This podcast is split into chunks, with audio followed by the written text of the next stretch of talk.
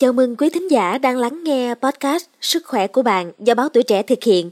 Đây là nơi mà chúng tôi sẽ trao đổi với các chuyên gia, các bác sĩ để giải đáp những thắc mắc của người dân về những căn bệnh hay các vấn đề liên quan đến sức khỏe.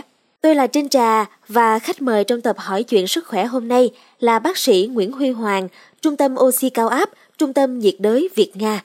Dạ xin chào bác sĩ ạ. Thưa quý vị thính giả, thưa bác sĩ, có một thực tế là giới trẻ hiện nay thức rất là khuya, dán mắt vào thế giới hình vuông là chiếc điện thoại, hậu quả là dậy muộn nè, ảnh hưởng đến khả năng làm việc trong ngày mới. Vậy thì à, theo quan điểm của bác sĩ, đây là trào lưu hay là bệnh ạ? À? Hội chứng mà trì hoãn giấc ngủ ấy, nó thực ra là một cái bệnh và nó ảnh hưởng đến khá nhiều cái lứa tuổi vị thành niên. Nó có thể ảnh hưởng đến khoảng 15 đến 20% cái các bạn ở lứa tuổi trẻ. Đấy, thì cái vấn đề này ở đây là nó xuất phát từ cái việc là cái ban ngày các bạn ấy làm quá nhiều việc và buổi tối các bạn tận dụng để mà các bạn làm các cái hoạt động giải trí, thì dần dần nó có thể thay đổi cái nhịp sinh học, dẫn đến cái tình trạng hội chứng giấc ngủ nó bị trì hoãn. Có nghĩa là người ta bước vào giấc ngủ nó bị muộn hơn người khác, nhưng mà tối ngủ thì có thể vẫn ngon. Tuy nhiên là buổi sáng là rất khó để mà dậy sớm. Thì nó cần phân biệt với tình trạng là bị rối loạn giấc ngủ do các bệnh khác hoặc là do vấn đề về rối loạn tâm thần kinh hoặc là những cái người mà chuyên làm việc đêm nó cũng khác. Những người mà chuyên làm việc đêm thì người ta có thể, những cái hôm có việc người ta làm đến hai, ba giờ sáng người ta mới ngủ. Nhưng hôm sau không có việc người ta có thể ngủ sớm được. Còn đối với các bạn này là buổi tối muốn ngủ sớm cũng không ngủ được. Tức là cái sự, cái đồng hồ sinh học của mình nó đã bị sai lệch rồi. Và có thể đến 12 giờ, thậm chí có những bạn 1 giờ hoặc 2 giờ các bạn mới ngủ được thì nó sẽ dẫn đến cái hậu quả là buổi sáng mình dậy muộn là người nó rất là mệt. Cho nên cái việc mà làm việc uh, sinh hoạt làm việc và học tập nó bị ảnh hưởng rất là nhiều. Cái thứ hai nữa là nó nó ảnh hưởng đến cái nhịp sinh học của cơ thể. Hàng ngày ấy, thì cái chu kỳ sinh học của mình nó theo một cái chu kỳ là 24 giờ. Thế thì ví dụ như cái giờ này là người sẽ tiết ra một loại hormone này cái giờ kia là cái giờ mà cơ thể nó thải độc một cái giờ nữa là các cái sóng não, các cái hoạt động nó sẽ hoạt động nhiều hơn. Thế bây giờ cái nhịp sinh học của mình nó sai lệch thì tất cả các cái quá trình đấy là nó bị rối loạn hết và nó ảnh hưởng đến sức khỏe một cách rõ ràng. Cái và cái tình trạng này mà nó mà kéo dài, nó sẽ gây ra tình trạng căng thẳng, rồi là thậm chí là rối loạn trầm cảm hoặc là bị các vấn đề khác về mặt tiêu hóa nữa và ảnh hưởng rất lớn đến sức khỏe. Dạ vâng, à, thế thì bác sĩ có thể cho biết là dấu hiệu nào để nhận biết hội chứng cũng như là nếu tiếp tục duy trì điều này về lâu về dài thì à, có gây ảnh hưởng gì đến sức khỏe cũng như là ngoại hình không ạ, thưa bác sĩ? Các cái triệu chứng của hội chứng trì hoãn giấc ngủ này nó có một cái là khó đi vào giấc ngủ. Cái đặc trưng của nó là khó đi vào giấc ngủ và cái khi mình đi vào giấc ngủ là thường là thời gian nó rất là muộn. Đấy thông thường là quá 12 giờ đêm thì các bạn có thể ngủ được và cá biệt có những trường hợp các bạn có thể là 3 giờ sáng các bạn mới ngủ được. Và nó khác với các mất ngủ khác là khi các bạn vào giấc ngủ thì các, các bạn ngủ rất là say không bị tỉnh giấc giữa chừng mà cũng không phải chập chờn. Tuy nhiên là các bạn không thể dậy sớm được hoặc là nếu dậy sớm được thì rất là mệt.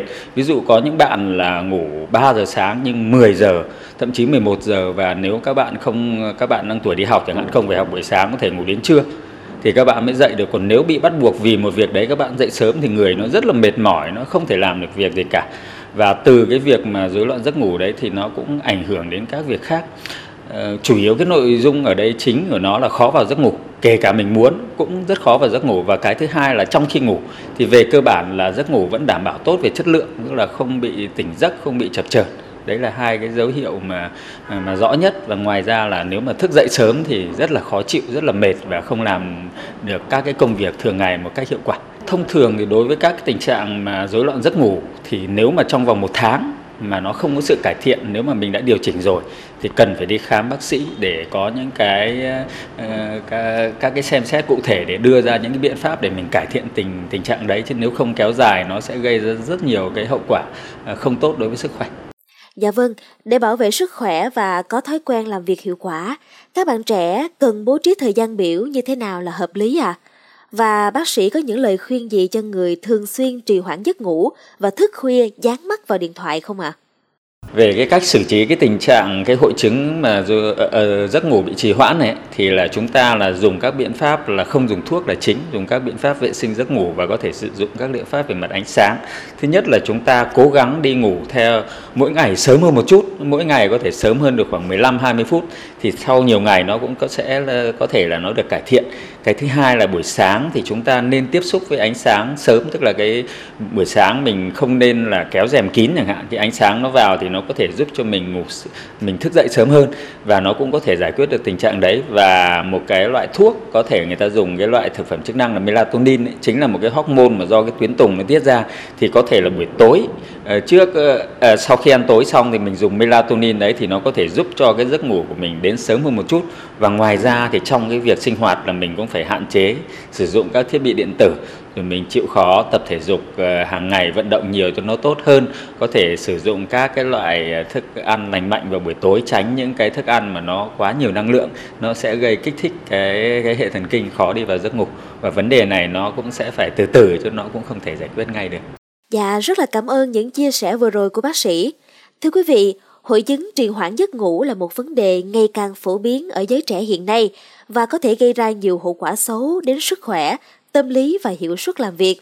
Để bảo vệ cơ thể cũng như là sức khỏe sau này, các bạn trẻ cần tạo ra thói quen ngủ đầy đủ và đúng giờ, tránh thức khuya và dán mắt vào điện thoại trước khi đi ngủ.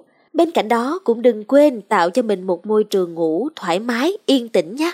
Chỉ khi thay đổi những thói quen xấu, chúng ta mới có thể đạt được giấc ngủ đủ và chất lượng. Một lần nữa thì Trinh Trà xin được chân thành cảm ơn sự có mặt của bác sĩ Nguyễn Huy Hoàng, Trung tâm Oxy Cao áp, Trung tâm nhiệt đới Việt Nga trong số Sức khỏe ngày hôm nay. Cảm ơn quý vị và các bạn đã lắng nghe số podcast này. Đừng quên theo dõi để tiếp tục đồng hành cùng podcast Báo Tuổi Trẻ trong những tờ phát sóng lần sau nhé. Xin chào tạm biệt và hẹn gặp lại!